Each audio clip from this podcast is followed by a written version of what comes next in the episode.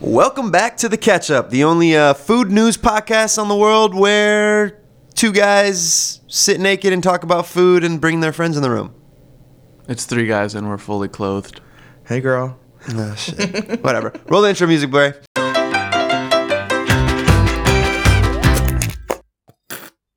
All right, guys. Welcome back to another week of the Catch Up. It's Eli.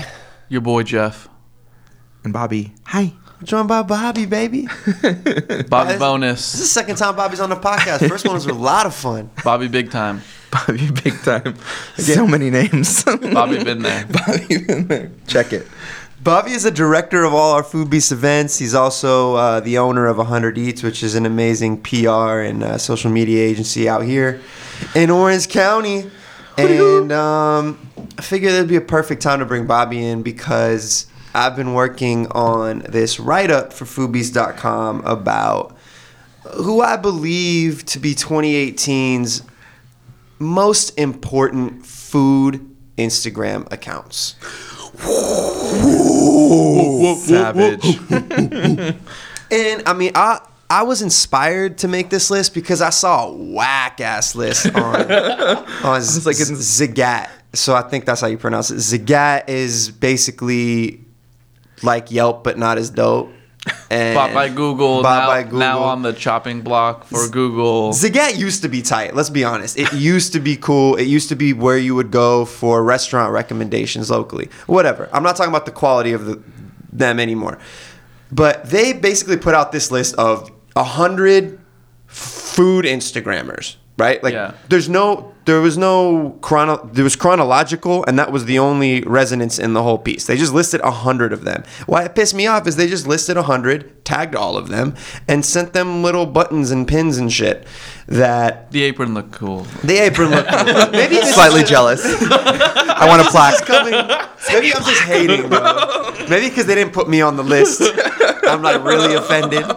But I, I know, I know, I get what they're doing. They they put out a list with 100 people on it, so they could tag 100 people and have those 100 people promote this list.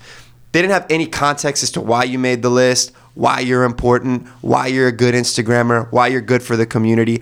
To me, I was like, this is the dumbest list ever. And everyone on that list was, you got duped into promoting the list. Yeah. The only reason I heard about the list, not because I follow Zagat and care what they say, is because I follow Food Baby and care what he says.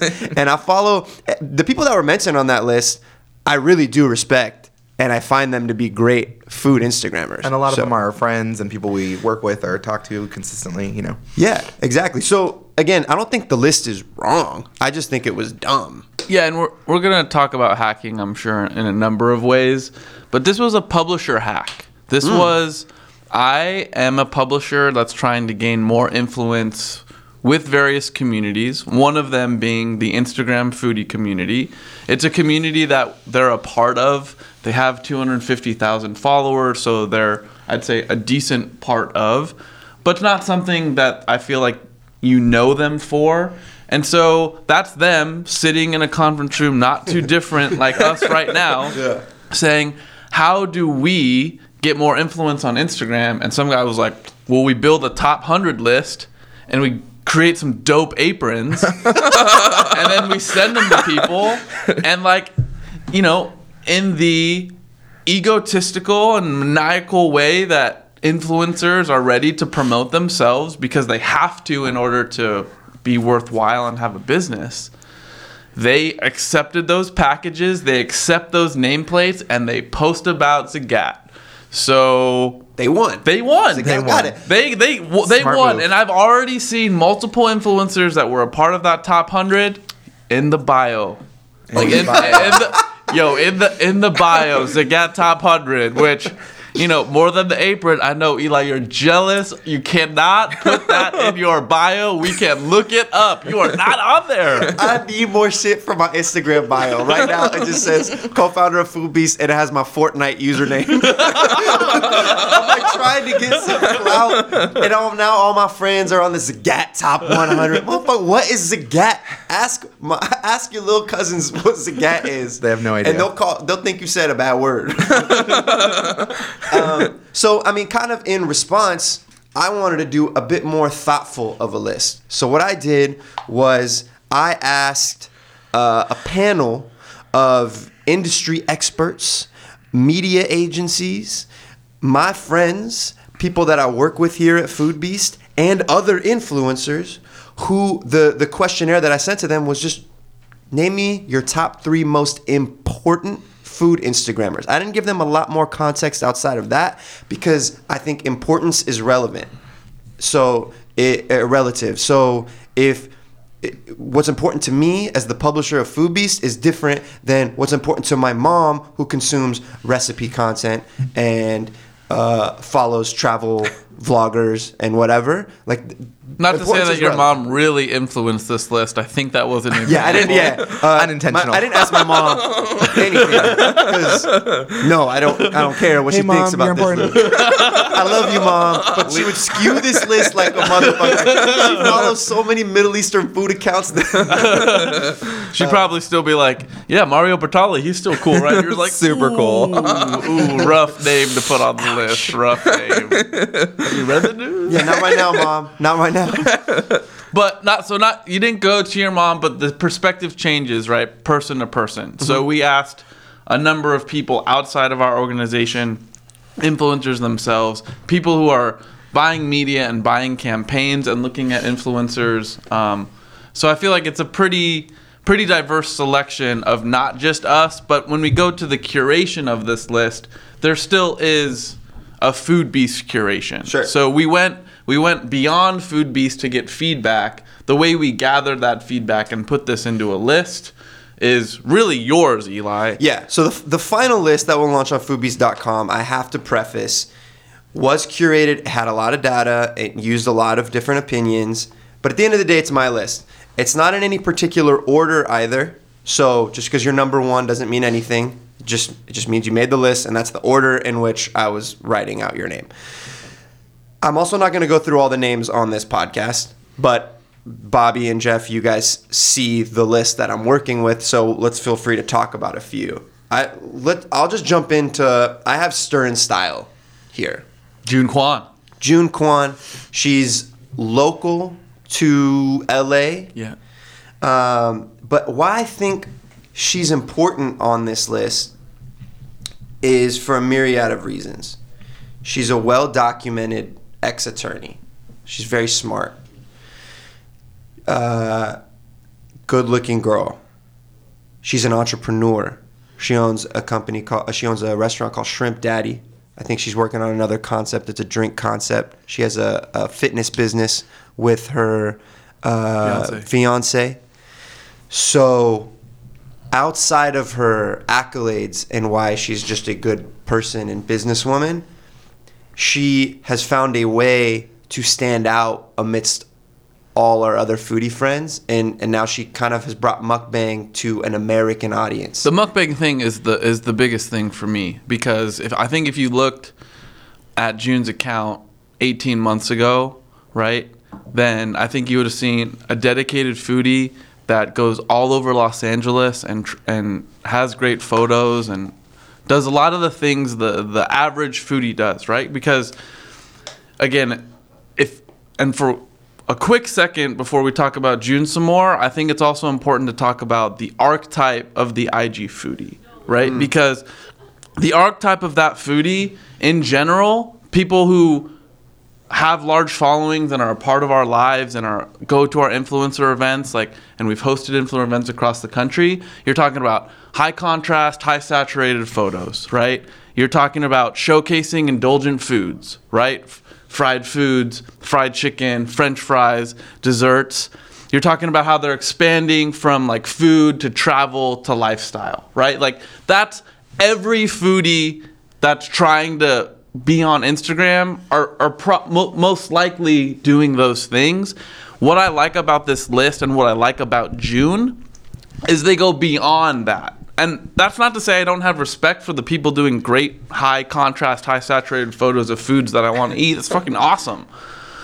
But the differentiating factor I feel is people on this list because there are people on this list that do that, but they go beyond that. And June I think is one of the stark examples of well, no one's doing mukbang that I know of in the US the way June is doing. And so the fact that she's bringing something that's inherently popular in Japan and Korea to a US audience and that US audience is really resonating it, I mean that's trailblazing to me. because they haven't seen it before. I mean, so mukbang, if you're not familiar, is it's it's a big thing in, in, in Eastern countries where they're they're going online and live streaming and just eating food and you're just being one with food and, and it's organic. But we, we haven't seen that too much in America, let alone on Instagram. So for her, she's kind of trailblazing there, and people are taking note. And she's hacking the Instagram algorithm. Like while everyone else is like, oh man, that new algorithm change really fucked my feed, man. Oh, I can't reach the audience. You're not owed your audience. And June understood that. Like Je- Jeff, when you're saying like her feed, frankly, before this, looked kind of like everyone else's. Like she showed herself a little bit, which was cool. But at the end of the day, it was a food account around LA, Right. right? Like And I found her a couple years ago because she was doing that anyway. She had pictures of her outfits and they coordinated with the colors in the food. And that's why I was initially interested because she was doing something different. You know, and she was really trying to differentiate differentiate herself there at that time. And then kind of like as she was getting more invited to different programming at events or restaurants, then it started to start to look similar to the other ones that, you know, now we follow all of those people that have the oversaturated pictures and that really high, you know, exposure or whatnot. Um, but yeah, then now with the the mukbang style is is is what's really well, and, for and with her. the algorithm change, right? There and we're not necessarily we don't work at Instagram, so we can't say that the the algorithm is X, Y, or Z, but we read what we can about the algorithm changes and we also test out a shit ton of content all the time on mm-hmm. these platforms. And so what we can say is that we have a belief that videos getting prioritized through Instagram and she created a concept that made sense. It's a minute, which obviously is like the length requ- requirement for Instagram, and she talks about food, and she brought muk- mukbang to that format. Yes, there's been an algorithm change, so adapt, and I think that's the perfect example of adapting because now I want to say like 18 of her last 20 posts are video posts. Like she knows what's engaging, she knows what's working, and she's gonna, I'm, I'm assuming, going to continue and stick to it. she's not resting and you're going to notice that a majority of the people on this list don't rest and don't rest on their laurels and don't rest on what worked five years ago four years ago. And the, the general theme is instagram and facebook don't owe you shit. They don't owe you anything. Just like the way tv doesn't owe mtv airspace because they were dope 10 years ago. Like they have to come up with a new dope trl in this day and age or they'll like people will just skip over that channel we're not owed anything and i think it's because so many young instagram and Snapchat or whatever influencers feel like they built their audience and are now owed it. But you're not like a TV professional. You're not owed shit. Like you did a great job building your audience, but you can't rest on what was dope even sometimes six months prior. So that's why someone like June is cool because Bobby, you mentioned it. When you first met her, she was doing fashion and food, right? Cool. Food took off, so she hammered home the food. Cool. Food got stagnant a little bit. People's photo looking the same. I'm gonna start eating the food. I'm gonna start mukbanging. That's what I'm seeing. And now she's she's at the creme de la creme of it, and she's really blown up. 172,000 followers. But outside of that, the followers aside, she has high engagement. Engagement. People are actually watching her stuff. People are actually commenting. People actually know her name. That's way different than having a million followers and no one knows who the fuck you are. So that's why Stern Style made the list, my opinion. Yeah, I also like the fact that the authenticity level is super high. Mm-hmm. So, I mean, she has told us, and I believe this, which is, I think, one of her core values, is where she posts stuff that she is actually excited to eat, Mm-hmm. which you know is a is a lens that's you can't say that for everybody, including ourselves. No, Like I'm saying- we yeah. don't. We have Food Beast doesn't hold to just like that lens of like solely posting about the food that we believe tastes good. We showcase food because of its novelty. We showcase food because of its news value. We showcase food because it's available nationally with 500 location has an impact on pop culture. But she showcases food where she believes in the food and she wants people to know about it. And so that audience and that engagement, that fact that they can I think trust her, that's that's a differentiating factor for Instagram. And on top of that, she also like goes on her feed like with herself, sans makeup at the gym, Yeah. wherever she's at. And I love that because that's just the opposite of the Kardashian Kardashian generation, right? Yeah. And so I love seeing that. Yeah, I think she's a good role model. Like she's out there hustling. She's not an Instagram quote unquote influencer. She actually works. She goes, she has a she has she owns businesses. You see her training. She's eating off the food, which is always a very valuable thing because like how do you stay so skinny? Well, she's also half of her stories are her in the gym. Like Exactly. that's why she's staying skinny. Um, and at the end at the end of this list, another core of it is that everyone on this list in one way or another is authentic either to themselves or to the brand they're trying to, to build so foodbeast posts all this like different stuff a lot some of it isn't from us but the idea is we're authentic to sharing what's new in food it's not about what eli's doing what jeff's doing you can follow us separately for that and i think uh, next on the list i have andy so andy Nguyen is a co-owner of Afters Ice Cream. And why? Again, people on this list aren't necessarily people with millions of followers. I, that's not what's important here. He has 64,000 followers, but I think he's a food entrepreneur that seemingly tells all. He talks about, he shows his business meetings. His actual feed is full of food porn, but you see him behind the scenes building an ice cream empire. It's almost like following Ben and Jerry's early on, right? Like imagine if they had Instagram early on. I don't think he's Ben and Jerry's, but but he, he has a different swag because he's doing afters and then he has these other businesses, these other restaurants. And I like those people as influencers. And though most of the food he's posting up may be from his own restaurants, at least that's honest. He's listed the restaurants that he owns in his bio, so there's no confusion. I don't find that kind of perplexing at all. I, I think he has an active, engaged audience that's actually young and looking to be an entrepreneur like him. And I think in the age of Gary Vee and there's a sexifying of being an entrepreneur, I think that's why Andy makes the list of most important food Instagrammers. And I think why Andy really separates himself uh, there too is with the stories, really sharing like who he is, traveling a lot, going to countries all over the place, and that makes me really in tune with what he's doing. And similar to a lot of the other Instagrammers on this list, like they use stories as a platform to kind of give you a insight on who they are outside of their like one post a day or two posts a day. They really get to show you, you know, how they create dynamic and behind the scenes and what's going on in their life as well as in their business. And I think that really adds to the reason why you would want to follow them and want to engage with those people. The best part is like when Instagram launched stories, you really saw who quickly actually was interesting and who like, oh, I don't give a shit about you. like, like, cool, Andy is actually traveling all across the world, and then you have all these people who are putting up food, and now they have to engage on the story side, but they don't have anything to say. Yeah. And Good they and they to the top. and they're all mad. They're like, "Oh man, Instagram algorithms really whooping my ass." We're like, you didn't know your brand before, you didn't, and so that's what people are are kind of like feeling the hurt of right now is not knowing your brand. You ended up becoming a feed of food and didn't differentiate, and so we appreciate the food porn you shared with us, but outside of that, I hope you did not make that your full time business. Yeah. And for our national audience, I mean, we we've talked about Andy a lot on the pod. He's been on the podcast. He was actually on the first episode of the Catch Up. Uh, you know, he's known for Afters Ice Cream, which is a California, like I'm assuming 15 to 20 location now chain.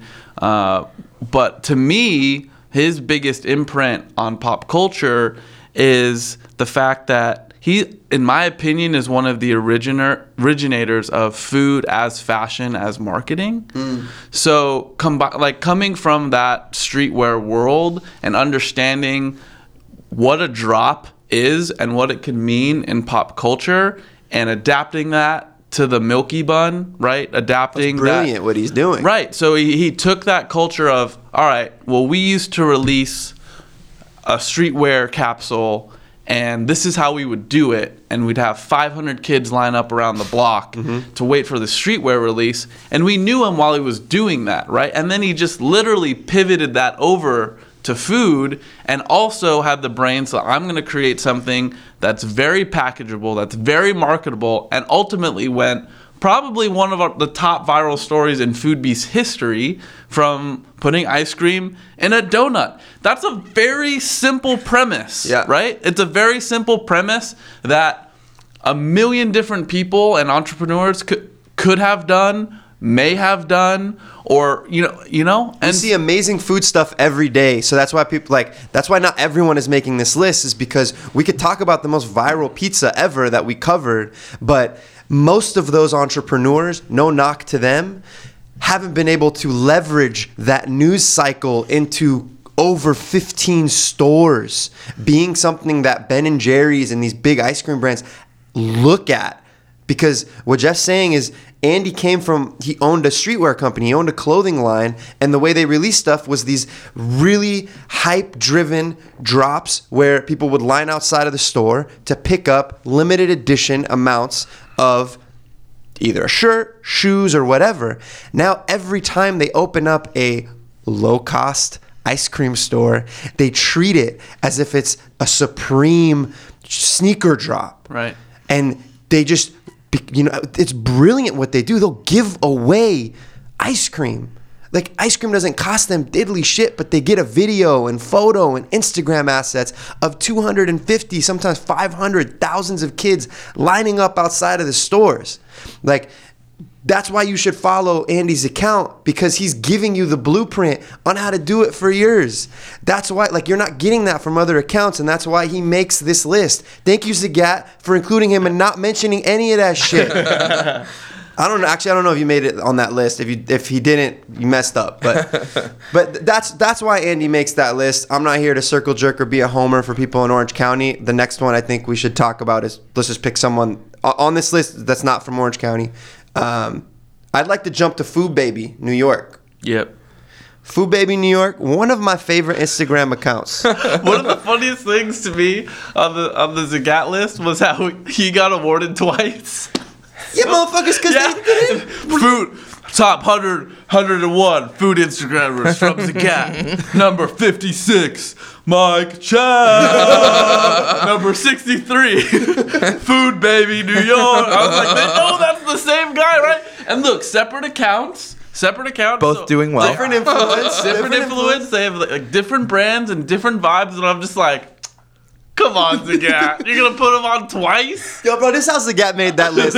They had a fucking intern hit Instagram and just search food, food beast, food babe, food New York, food this, food that, and then the intern all had to uh, insert a list of 150 and they whittled it down to 100.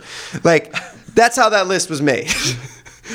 Anyways, why Food Baby is important is he's essentially created an empire, a social media. It really is an empire. He has again Mike Chau, his personal account. He has Food Baby New York, and he's what he's done though is because he actually has a good job outside of being a quote unquote social media influencer. He don't give a fuck about your free food. He'll go eat wherever he wants with the kids that he loves, and he makes content that he feels good about. And that's why people follow him. That's why his Instagram engagement goes up when everyone's goes down because it looks different. He's actually with his kids. Oh, video works. I'm gonna take funny ass videos with my kids eating food, and they're just gonna be honest. Ooh, I didn't like this Nutella because it looks like poop. Like they're amazing, and that's he, he's so different from any other quote unquote food influencer because he walks the streets of New York and just picks the food that he wants to go to because he has the money to do so and he doesn't need your comp. Like that's so refreshing when you talk to someone who's in social media. For, for those of you guys who are just listening and are like, what the fuck are you talking about? A lot of us foodies eat based on comps. We eat based on a PR company sent us here. We should try it and we need content for our Instagram. Food Baby New York, I- I'm not saying he doesn't do that ever. Like people invite him because they want him to go there, and I'm sure he goes and he appreciates that stuff. But he also, when we meet with him in New York, we're meeting at a restaurant. He stops at five places on the way there because he like likes this guy's ice cream, likes this guy's pizza, paying out of his pocket, and you could tell from his feed that he's just honest about it. And you can't take that away from him, and he's gonna keep owning it. He doesn't put a lot of branded content out there. So why it's an important Instagram to follow is because it's honest. He's actually giving you a blueprint to New York City as someone who actually eats in New York City authentically. And I think that goes even just beyond like you know the, the style of photos that he posts, but even even into like the pictures of his family and they're like eye rolling or the videos of whatever. And it, and his photos aren't like you know oversaturated, super filtered. There's none of that. It's it's very raw and very authentic in that way. So I think he's really smart and, and even into like the the lines of text and you're like reading through it like it's a joke or like a one liner about his family and like all of that's really like real, real personality parts of him that you don't see a lot in a lot of the other feeds. Yeah. Plus, they're the American contemporary family. Like they're beautiful. Goals. They're yeah. They're goals. they're Are they not they're, goals? They're goals. family goals. Shout out to Alex. show. Thank you. Yeah. Alex, his wife. beautiful, fun, and the the the personality differences between between Mike, who's like low key, and Alex, who's like in your face New Yorker, right? and then the kids who are amazing, and I owe them a babysitting session soon because I just love their kids. But like they're also really cute. And have super great personalities. So it's not it, like that's definitely helping. The, the, fact, the fact that the babies look that cute all the time. Oh yeah, if they had ugly kids, they can't be dead a year ago. Like, it works because the kids are cute. Um, And now they just have to keep having babies, which because- Alex is fine with. So that'll be int- that'll be the interesting progression as uh, they have to just keep having babies. so he's important. The Food Baby New York Empire is important. Following Mike personally is important because it's so refreshing. I just had to bring him up. I had to put him on this list. Uh, now, on the other side of the coin, can I bring up people like these pe- two people made the list? Daily Food Feed, who was run by it's out of Orange County, run by a friend of ours named Jed, and Devour Power. I think we should just have them in the same conversation. They're in New York. So these guys take all their own photos, very high contrast. Um, great following. I think each one of them probably has close to 600,000 followers each. Um, pretty big names, respectively, in each of their cities High engagement. high engagement, real followers on both coasts. Regardless of your if you're from the city that they're representing or not, you want to go to the city that they're doing. I think they're good ambassadors, for yeah. it. But if people don't know, they're actually posting their own clients the whole time. Like a majority of the content that is running through their feeds are people that pay them to take beautiful photos. That's not a knock. I That's not- think and, I and think we, that's and we have to say too, we do that too. So Yeah, he- yeah. here, here at Food Beast, we have paid campaigns. You'll see that all the time. One of the one of the big differences is disclosure, which is, is something for me that I just want to put out there because in a lot in a, in a lot of ways, if you're following Jed or if you're following Devour Power, which are great people and great accounts, and they're fucking on this list, we respect the shit out of them. Is that I for me, I don't always know when it's a client, but now I kind of have to assume it's a client because I know their clients now, Yeah. right? So I think that's something where as a user, it's interest. I'm interested in to get feedback from you guys, like the listeners, about how do you feel some type of way about it? Because if you do, I think you should DM us and you should talk. And Yeah. if you feel some type of way about us and our branded content, same thing. Yeah. Because uh, it's definitely an added filter on top of the filters that are hitting those photos, right? It's a it's a way they're curating content, and it's a way they're making their a respectful living. So Sure. we're not, I'm not calling that out. I'm just calling it what it is. So here's, I think Devour Power and Daily Food Feed are important because it raises questions like this. And it shows, though, the utmost extreme in turning a food account into a very profitable business. And they're the prototype for becoming a food social media agency. Sure. And that's why I think they're important on both coasts. Because if you're looking at how to do it, they're doing it. Now, the questions of disclosures, if people who aren't, they might be, again, I want to take the time always so to like people who don't know what the fuck we're talking about. Thank you for making it this far. Uh, but the idea of disclosing uh, if your content if you are paid to create the content that you're putting to your followers is a very important one because at Food Beast we're very strenuous now about like if McDonald's pays us to post about a Big Mac, we're gonna do it, but we're gonna tell you that they paid us to do it. You're gonna see a hashtag ad, you're gonna see a hashtag sponsored. But if you run an account where all the food you post is the clients that pay you monthly anyway, it's a gray area where are you supposed to keep telling your audience that this person is paying me or do you just now assume that if I posted the same taco shop once a week for a year, you just know that like okay, Daily Food Feed loves this taco shop. like I I don't necessarily feel some type of way because if you're following them for that content, you know what you're getting yourself into. And I'm not going to Daily Food Feed or Devour Power for like a personal authenticity necessarily. I'm not looking, at least I'm not. I'm not looking for Jed's opinion on stuff. I'm here for amazing food photos. I'm here to see how he's kind of hacking Instagram for the next kind of like big framing of a photo. And I I also think that they vet their clients rather well.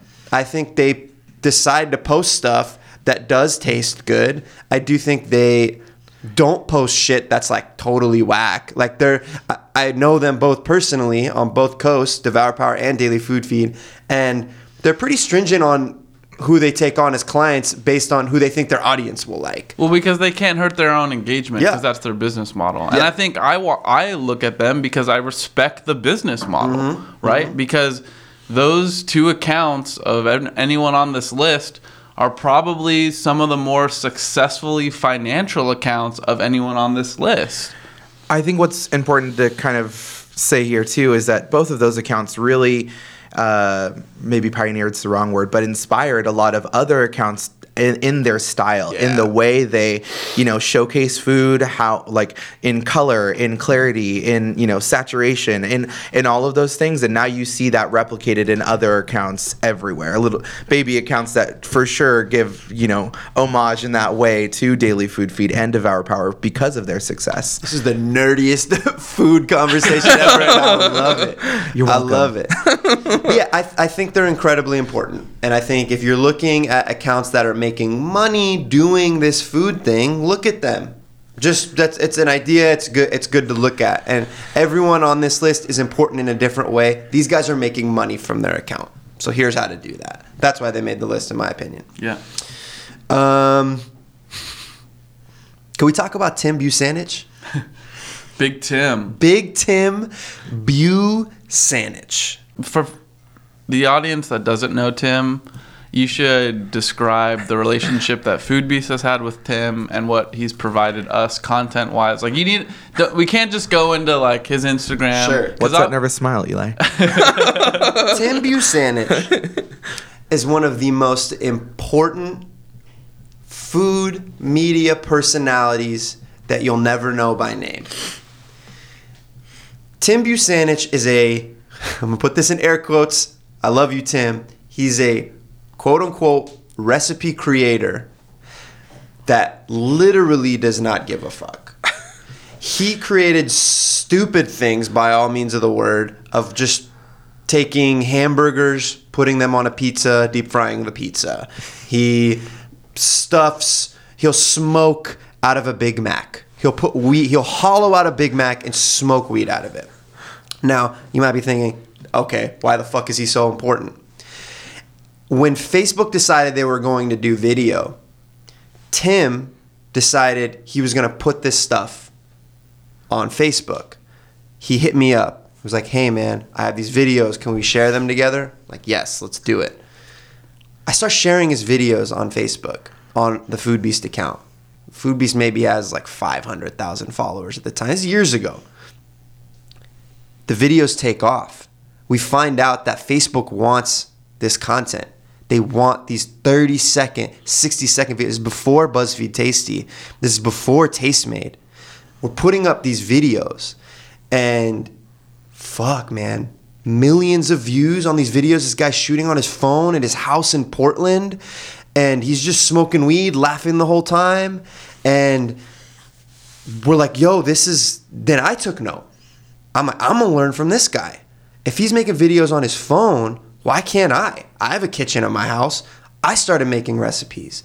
I start I start creating In-N-Out burger pies because I have a phone and I have an oven. This vi- now I put that video on my channel, on Foodbeast channel. 24 million views. We hacked Facebook. Like we understood that like this is what Facebook wants right now. That video, those In-N-Out pies, the stuff that Tim Busanich was doing, got us from 500,000 followers on Facebook to a million to 2 million. Now, Unilad, all the big Facebook media publishers, they go, they start creating like Tim. They'll never cite him, like they'll use his videos, but like that's where the Facebook thing came from. This idea of this top down recipe shit. It came from something as silly as Tim Busanich creating these recipe videos and just toying with them on Facebook. Like, he deserves the credit for all this shit. And it, it's, it's, it, that's why he makes this list. He's not, again, he hasn't really, like, he had health issues, so it's hard for him to keep up on that stuff but and he's really just this savant he's like crazy so he's not really creating the same recipes he used to but by finding a vulnerability in people's psyche that they wanted to see people smoke out of a burger. They wanted to see the food items that they loved in mcdonald's and burger king and the shit that like you were afraid to say that you liked. Tim did that. And that's why he's so important on this list. Even in 2018, obviously he's not the same creator he was back then, but most the people on this list don't owe him a lot, but like BuzzFeed Tasty, Unilad, all these people that are still publishing his content to this day because it still engages and grows their pages, they owe him a lot. Yeah, I love Tim. I disagree with him on this list. And and Tim, I know you're probably listening, and I love you. And with all the health stuff you've been going through, like we we want the best for you, you know. And I can't wait to see you. But I disagree with your opinion of him on this list, and this is why. I don't think he's a 2017. I, I think that he Hmm. brings so much legacy to the food game that Tim Busanich is a food digital media hall of fucking famer. Like, fuck 2017. This guy is a hall of famer because he literally just showed you how far you could go and people still cared. Because if you asked anybody in food, anyone that had influence in food in 2012 and 2013, if you created a video with a McDonald's cheeseburger and then you stuck your finger in it, if that was going to be if that was going to be something that engaged millions of people throughout social channels, for whatever reason, they'd be like, "No, there's no way. We're never doing that." And so he literally changed food media in my perspective. But if you're gonna build a list for 2017, I feel like you're bringing too so much of the legacy over the past five years into a list that, like, what? I mean, I'm not sure if he, if his recipe of air video was 2017. I think it was earlier, but He's still trying to hack. I, get, I get what you're saying. I get what you're saying. And it, it, it, this again, this is why this is my list. You know, like the, I got feedback from a lot of people. Tim wasn't on a ton of people's list, but it was on mine and some key people that I respected. He's still trying to hack. Again, a- lot of his key influence in changing shit came in in the years of Jeff's talking about 2013, 2014, people starting to take note. I still see his videos shared on these big pages, but it's content that he created years ago and not what he's doing recently. Now he has videos of air and a recipe for ice cubes, which is amazing. Which And is like still going everywhere. Viral shoot- everywhere. He's still shooting his shot from like the other side of the court, Yeah. and hoping that one of these things sticks, and then he keeps running with it. So, in that sense, I think that's why I put him on this list. Is like if someone, it's kind, it's kind of that hope. If someone did something amazing four years ago. You, you have this like hope in the back of your mind that he can do it again and you don't want to not empower someone like that on the off chance they bring you another revelation in 2018 so that's why he made that's why he was that's why he's worthy of discussion on this list. Um, I agree with you. Past couple years, it hasn't been that like he's been really defining or pushing things through. But it's that it, it's kind of like that dude. You still bring in your sixth man because he was dope at high school, and and he he do he might pull out some weird shit like and, and really save the game.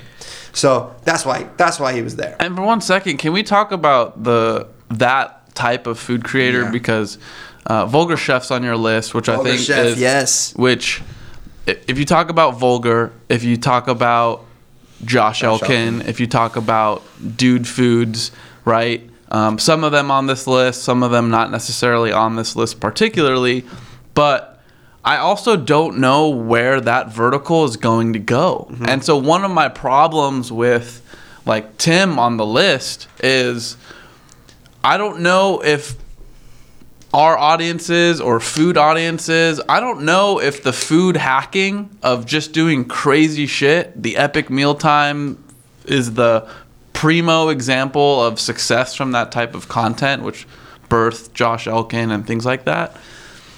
I just don't know where it's going. Because, right, like we were a home base of it. Like Tim's stuff had a home base on foodbeast.com and our social channels. And Josh and, uh, you know, Vulgar Chef, they still contribute content to our channels. But I just honestly don't know where it's going. And I'm curious if, like, what you guys think about that vertical in general. That's why I didn't include those people on this list particularly.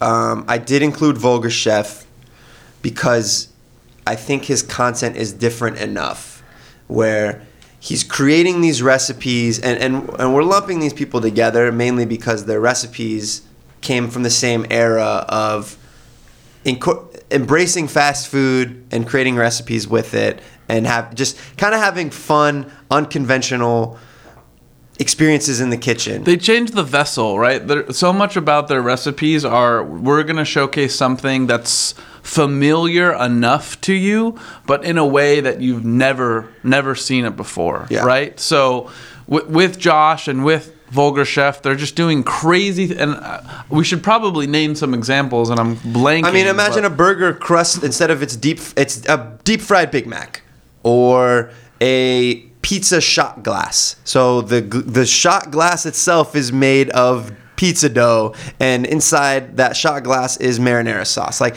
they just they're reimagining shit that you would think of when you're stoned and high, and you're like laughing like, "Wouldn't it be funny if pizza was in a shot glass?" Like that's their their that's their recipes.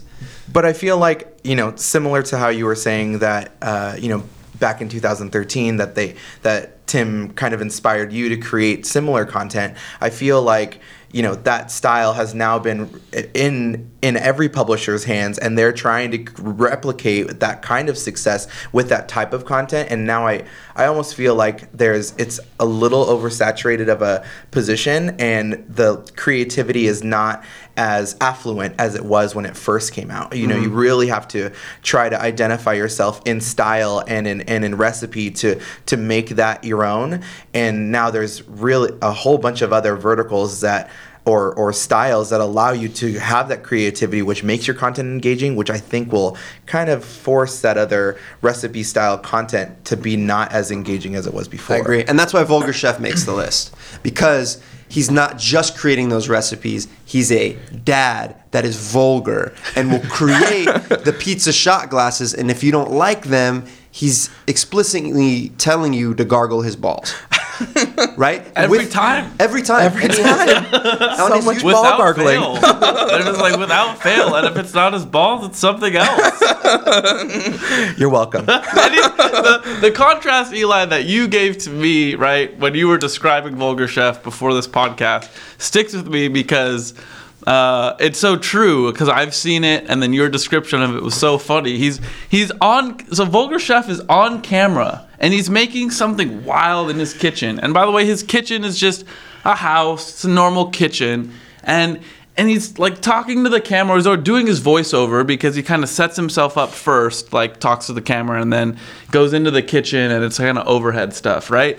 But he's in the kitchen describing it just potty mouth as hell. just like it's literally like stirring something and it's just I can't even. I don't even want to say it on the podcast. I'm like, bleep, yeah, bleep, just like constantly. And as he's saying the most disgusting thing related to whatever he can imagine, right? His little kid in. just walks in and he grabs his kid, and like, and he's a good dad. You, can, I know, I'm not, like, we've met Kyle. He came to one of our food festivals, and you know, we love him online. He's a great dad He's a good, good dad. that likes to talk so foul.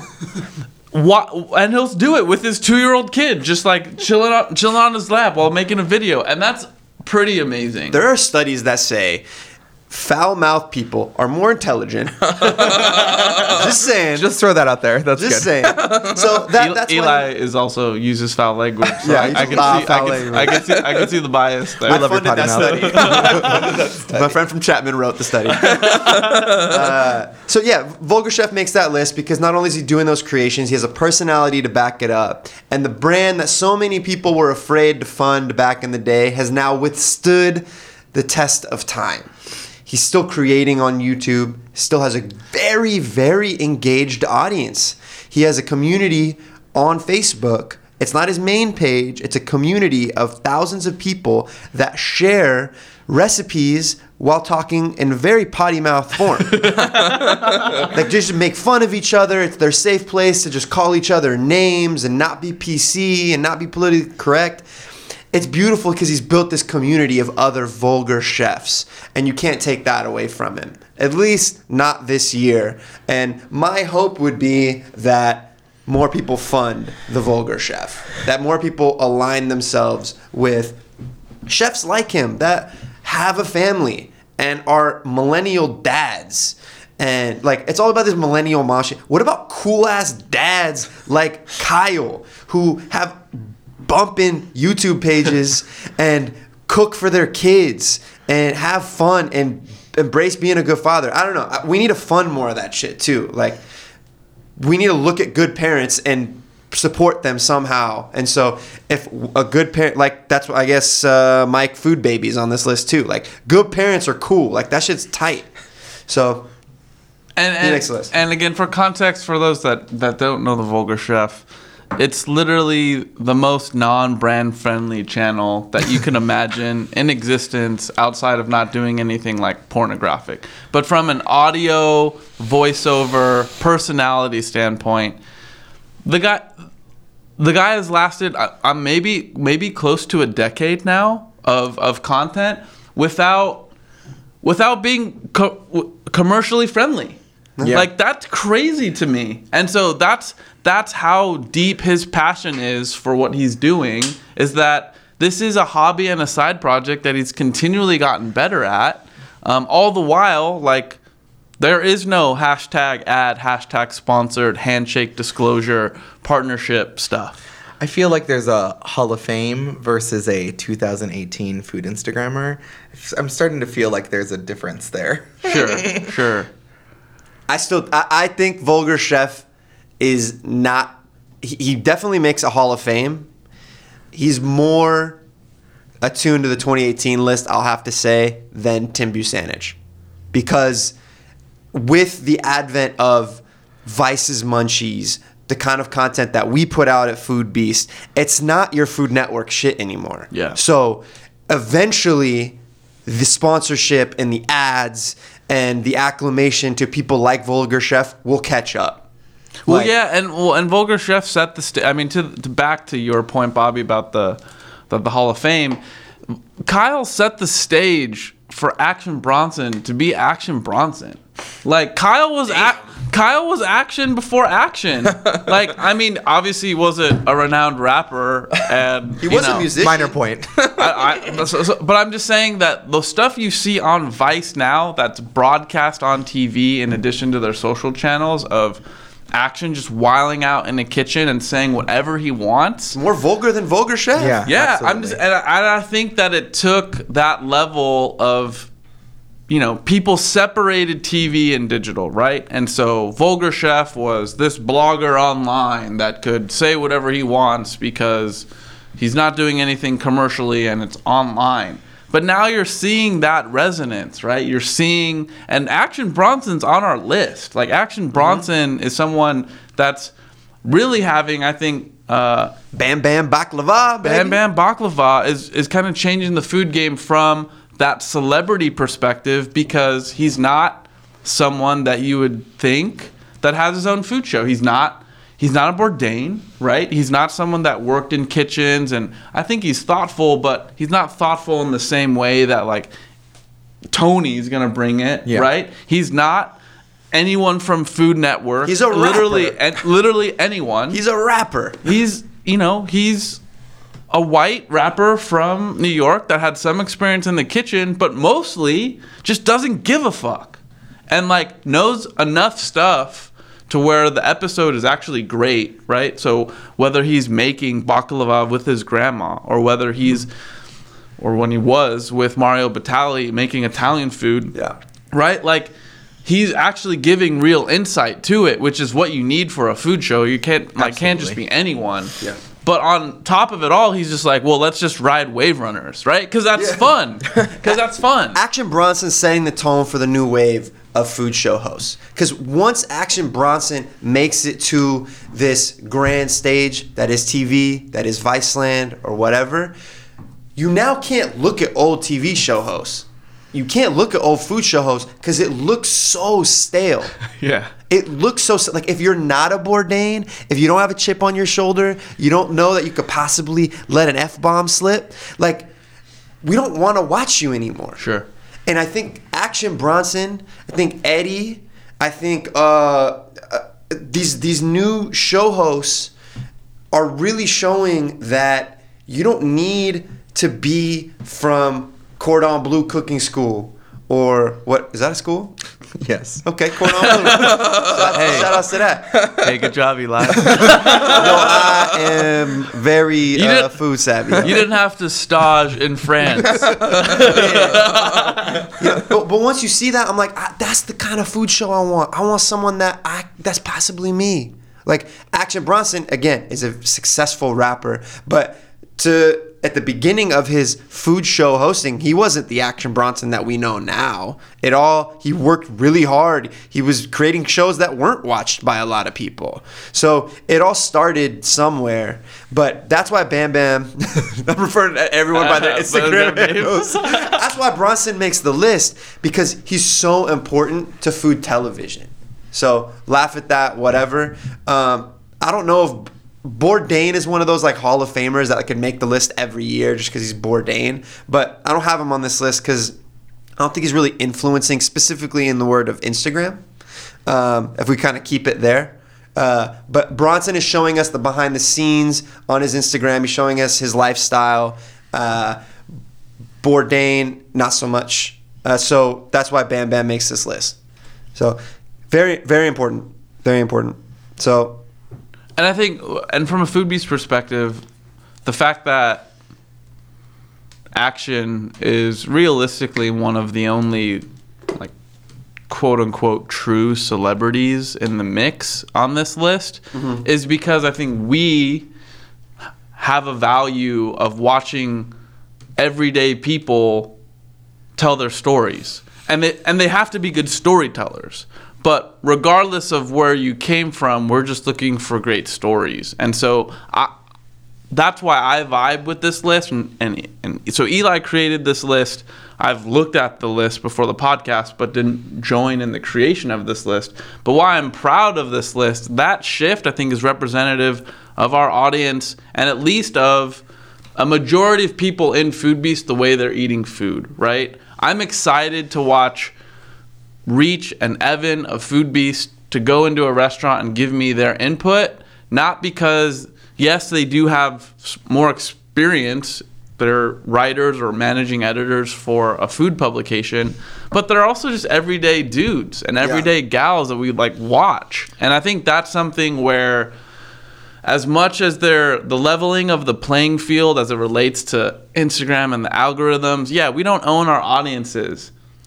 But there has been a leveling of the playing field and you can just be yourself. Yeah.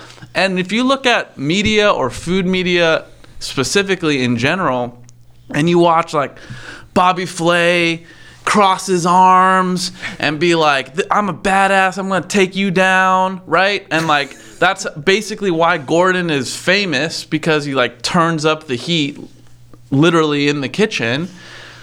But okay, th- those are fake personalities, Yeah. right? I want to see I want to see what's what Gordon's portraying now when he's like on Insta stories, right? Or how action is on Insta stories because that's raw.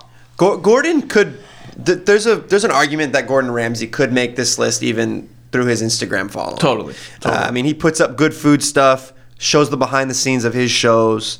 Uh, I I just felt like he's such a Hall of Famer in the way that Bourdain is that he doesn't need to be on this list. And I'm not trying to. He also doesn't care. Here's the thing. and- and this isn't Shout like out to Gordon Ramsay. Yeah, yeah. He But if you, but if you do care, oh, I'm gonna be on an episode of one of his shows. I think I could say it now. Oh, you think? uh, You Yeah. think is that is that a legal question? fuck. whatever. I didn't say the name of the show, but just watch TV. If he has a new show, I might be on it. Um, but it's important though. So Gordon, yeah. Sorry, I had a brain fart. Well, I I, th- I think for all intents and purposes, if we're talking about Instagram, Gordon's Instagram account is amazing and would probably make the list. I think we're trying to make the list approachable because we're the everyday food news source, and so like putting people on that list that you already fucking know.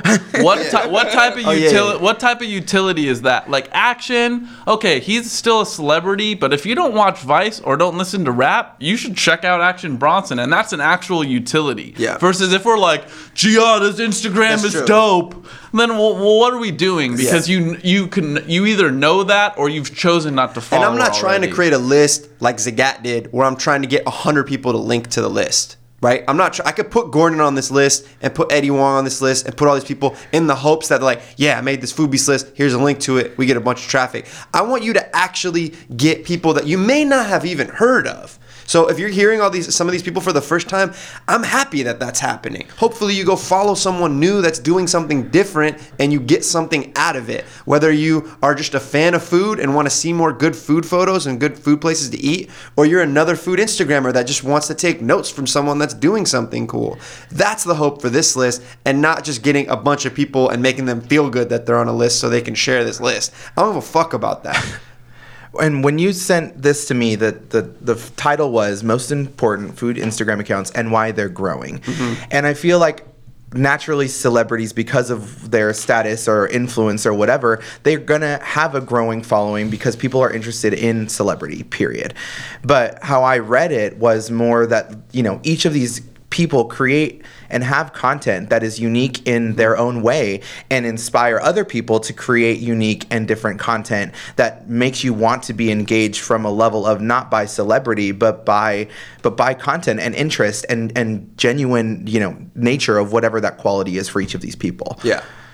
And then that's can we talk about hungry gentlemen? Because because yeah, the point on this list is if you've been affected by this quote unquote algorithm change, just be yourself and be something cool and be something different. Look at the hungry gentleman. It's a great Instagram account. Let me paint this picture.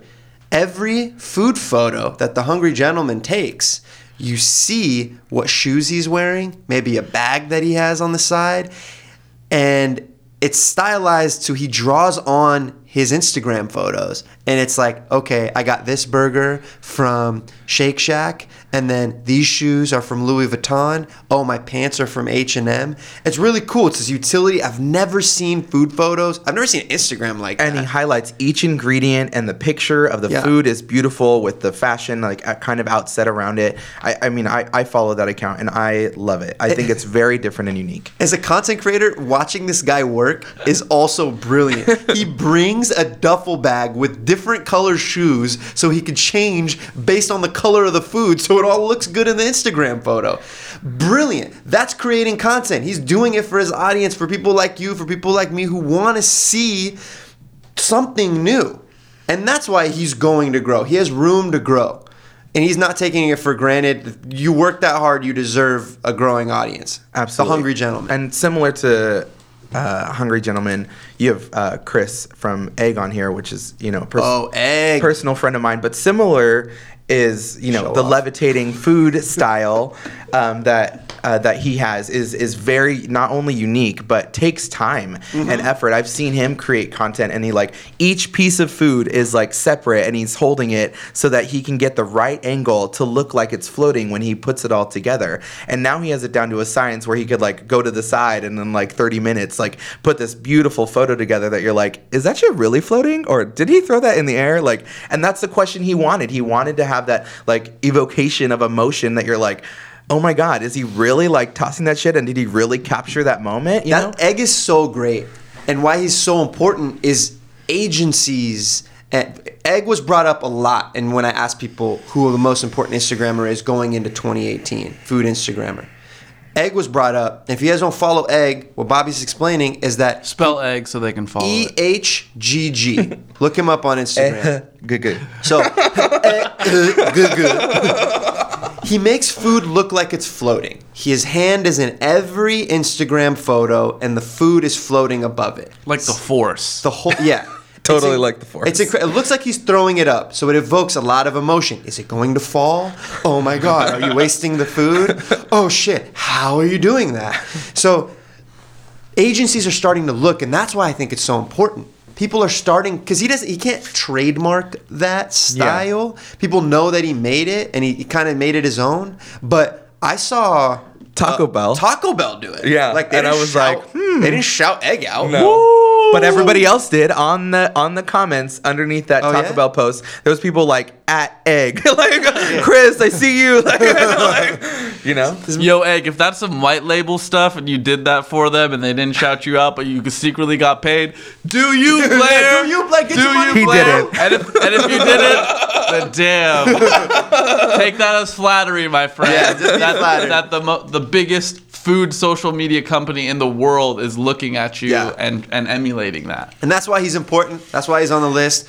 In the scheme of food Instagram accounts, different. You stop in your feed when you see his stuff. Absolutely. And that's why he's doing different. Now, does he have to adjust in the future? Maybe. You know, how long do we want to see food floating in the air from him?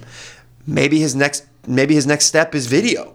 Maybe he somehow inc- makes video versions of his floating food. I don't know. That's what's next. And his story content is like that too. And like some of the food he's like throwing up in the air and like slow mo. And you know, I, I think back to this kind of the story thing that we were talking about with June, Egg has a really good, uh, you know, feel of that too. Behind the scenes, like his life, what's happening. He just moved from New York to LA. Like that whole story is important, and knowing that is is, is strong. What I like about so many people on this list, and we can list a ton of them, but they're unafraid to step into discomfort when they're getting food content. Because if you're if you've taken a food photo at a restaurant, whether you have a light, you stood on a chair, and those are the simple things you can do, like the level of discomfort from a from a social perspective and not social media but from like a person to like person feeling weird in public that you're so, taking pictures of food. Like from a from a public perspective, it's visceral. Like you feel it. You feel you feel the eyes move toward you. You feel the staring.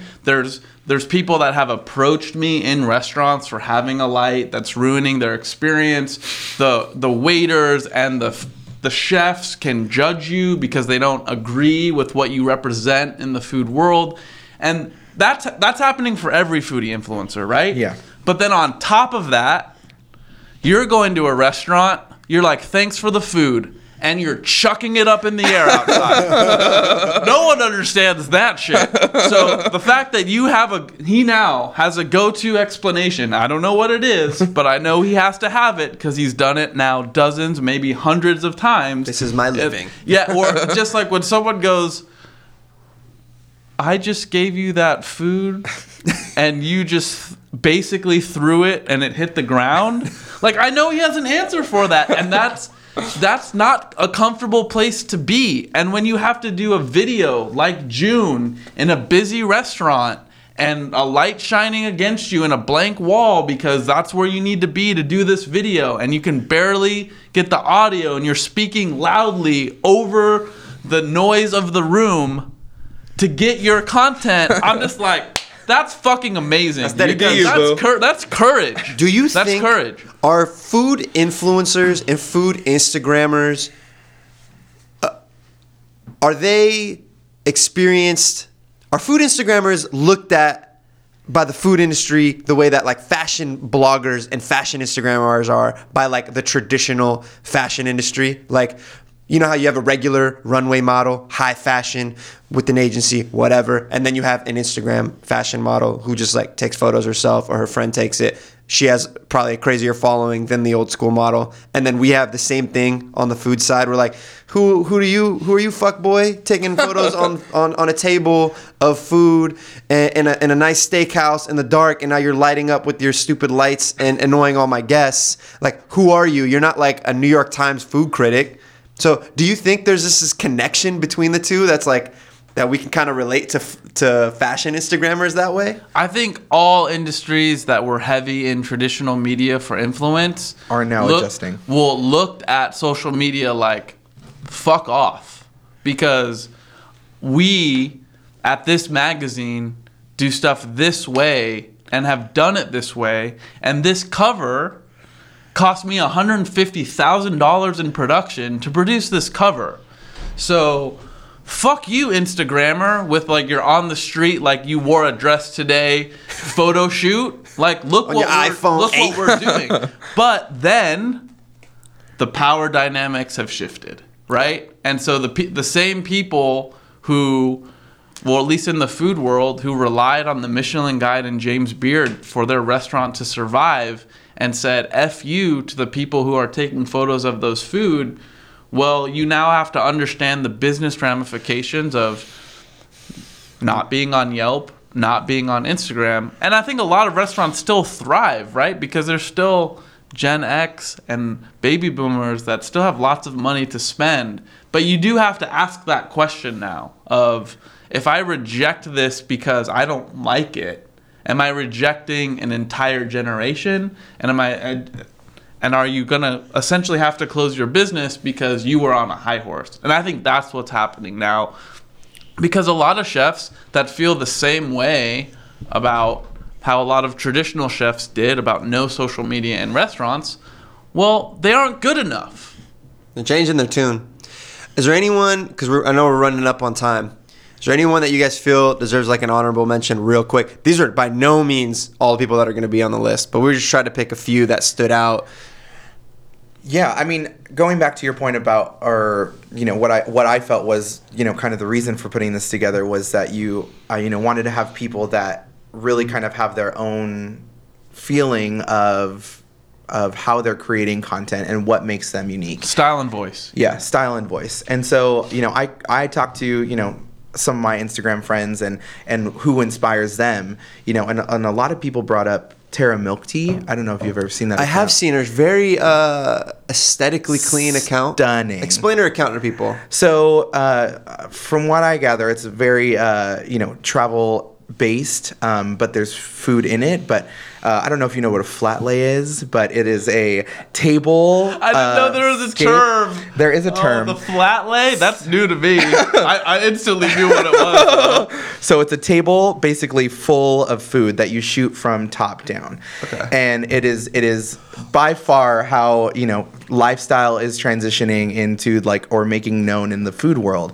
And Tara Milk Tea, you know, was mentioned by uh, Celine Lenarte and uh, Foodie on Fleek, which are two uh, food accounts that are my favorite, and and they're inspired by the flat lays of Tara Milk Tea because they're colorful, beautiful, set in these like you know Thailand, Indonesia, Bali, and they're they all have their own color tone. And she, uh, Tara Milk Tea chooses this like green pink, but every picture has that. And she has over nine hundred thousand followers, and is a it's brilliant content creator. And so that just that was one of the ones I wanted to bring up for sure. Yeah, Tara Milk Tea. Shout out. I do follow that account. Beautiful. it's beautiful.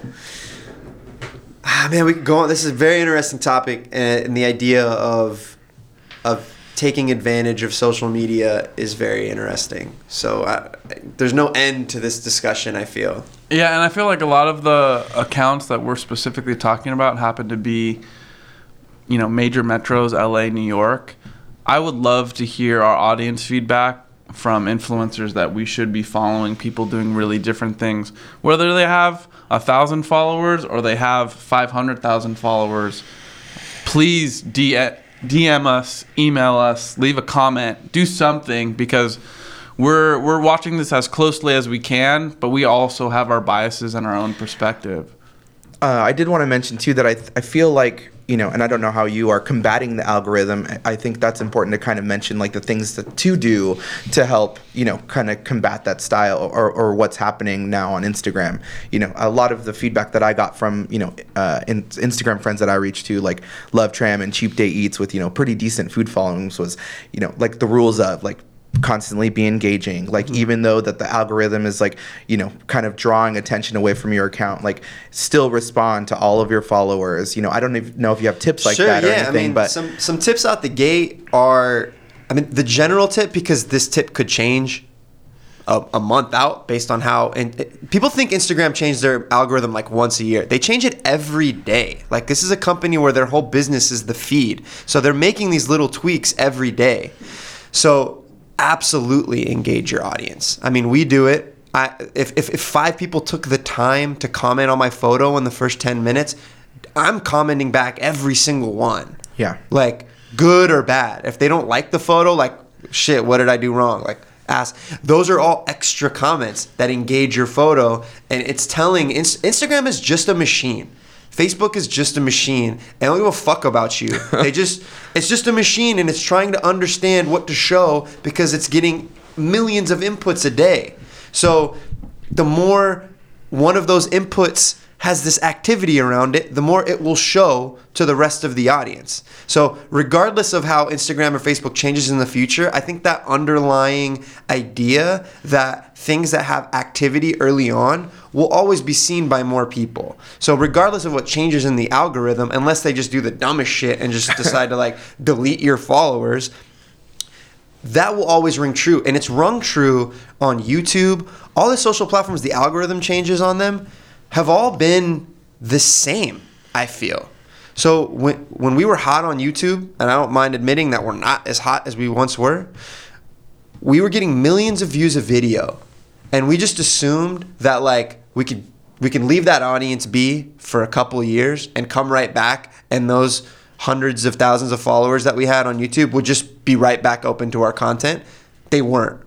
Like the algorithm noticed that people weren't interacting with your videos anymore because you stopped giving a fuck about it. And so it was like, I'm not going to show your videos to as many people until you prove that people will comment on your video and you're giving them content that they want to see. So that rings true to, uh, like, look at Epic Meal Time's videos.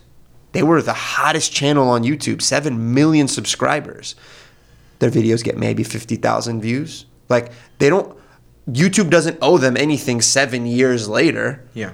Like they didn't change their content that much. They didn't adapt to anything that much. And that's just what happened.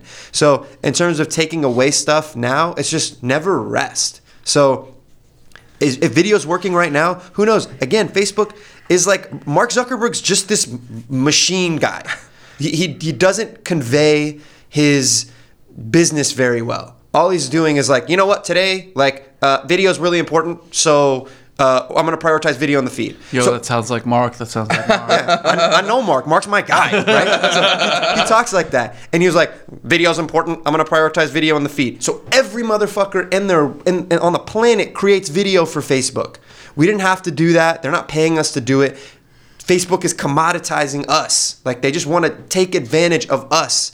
Whether it's a company like Foodbeast that makes a lot of videos a month, or your mom who puts up one video a month that's an accident video that she didn't know she was even recording. Facebook is just taking advantage of that. And now Facebook is like, "Eh, you know what? Video's not as important. And uh, uh, sorry, uh, we're going to prioritize other things, your, your friends and family. Like, your fu- Facebook does not give a fuck about you. Instagram does. None of these companies actually care. So once you realize that, you realize, okay, it's just a machine. How do I take advantage of this machine? Well, and here's what they what they do care about. Every algorithm change that we've described, YouTube, Instagram, Facebook, is trying to increase the amount of users, Users. that address the platform and the amount of time spent that they spend on the platform. So it's pretty easy to understand why Facebook doesn't prioritize outbound links outside of its own platform because they don't want you to leave the platform, right? And so I think if you think about it in that lens of if you're trying to build an audience, great. That's awesome. One, you're not going to own it. We've talked about that a number of times, but if you still want to build that audience, how are how are you going to build content that engages someone for a longer period of time? And that's it. That's what you have Yeah. to think about constantly. And when something doesn't and you keep doing it, you can't be surprised when an algorithm change happens, which it happens every day, that it's changing and fucking your shit up. And so I think that's something where if like if you're not adapt adapt or die, adapt or die. Like that's it. Yeah. Because if you're not noticing these things, well then Foodbeast could be could be over tomorrow if the algorithms change and we don't adapt. We've been lucky that I think we've got some brilliant people here that are able to spot some of those things and then we test it out. You guys don't see what we test out because it got really low engagement and really low viewership and you never saw it. but we've seen it. Yeah. And then we try to continue to adapt. And so I think that's just something that I, I want to echo Yeah. of like, well, how are you going to bring more people to your page and more people to the platform? And if you think in that way and experiment enough, you'll have some sort of And d- traction. don't be someone else. Like it Be sounds so stupid. It sounds like such a teacher thing to say to a kid. But if you are someone else and now you're back in the feed, they're not going to remember you. But if you're actively having conversations with your audience, so if you put up a photo and people comment, take advantage of those comments and comment right back. Don't give the lol or heart back to them. That doesn't help. Have a full conversation to the point where they'll respond back to you. And now you have two, three, four, five comments with one person. That's engagement. If you're genuine about that engagement and you're not just fluffing it, because people can read through lols, Instagram, the machine can read through your one word responses. That doesn't help shit. But if you break, again, what Jeff's saying is Instagram, Facebook, Twitter, Snapchat, they want you on their platforms longer. So if they see a piece of content that is keeping people there, if you're if hundreds of people are commenting on this photo because it asked a question or it invoked the feeling, Instagram's gonna keep that at the top of the feed because it's keeping people on their app. That's gonna be their ethos forever. That's what they care about because that's what they can sell ads against. That is what it is. All this shit shouldn't sound like a negative at all. Like, yeah, they don't give a fuck about us, but we can hack. Like, they gave us a lot. Like, without Facebook and without Instagram, like, we received access to 2 billion people, right? We didn't have that before. So, acknowledging that, you can start taking advantage of it. Engage with your photos. The last I heard about this dumb algorithm change, which I didn't even read about because I knew the underlying sentiment would just be create good content that your audience wants to see at the end of the day. I did hear that what it does is it tries to test your content to 10% of your audience. If they like it, meaning if they engage or like or do something with it, then it will show it to more of your audience. And that happens real quick in the first, whatever, hour. I don't know. I don't work at Instagram. At the end of the day, remember, It's just trying to surface the best content, and best is relative. So you might think your content is fire, but if people aren't interacting with it, it is no longer fire to your audience. Like if you have 10 friends at home and they've been your friends for 10 years and you keep saying dumb shit, they're they're going to tune out. They don't owe you their ear for very long. Like once you say two or three dumb things, it's over. They're not going to like and the same thing Hide from feed. Hide Yeah. What a what a great feature. Bro, I've hit, I've hit so many family members that are just saying some weird shit. The earth is not flat. Go to a building that's three stories high. You can see the curvature of the earth. I'm just saying, like, just it's it's not it's not that serious. Go outside. Go outside, guys. Does that feel right? Does that help some of the our influencer friends? God bless. God bless this podcast for letting us rant for that fucking long. I hope I hope someone picked up something from this podcast. Uh, can we do a shitty outro? Go back to that. There it is. That's pretty good. Bobby, follow at 100 Eats on Instagram. Follow at Jeffrey Kutnick on Instagram. I'm at Book of Eli. And um, that was another episode of The Katchup. Subscribe to us wherever you can find podcasts, Turn post iTunes, notifications on. Stitcher, et cetera, et cetera. Uh, but also, please, please review and leave us a comment, and we'll be uh, forever grateful. We will engage. We'll engage with you on social media, players. Talk to me. Just talk to me. And when we don't, we're sorry. so sorry. Uh, that's been The Katchup. Thank you, guys.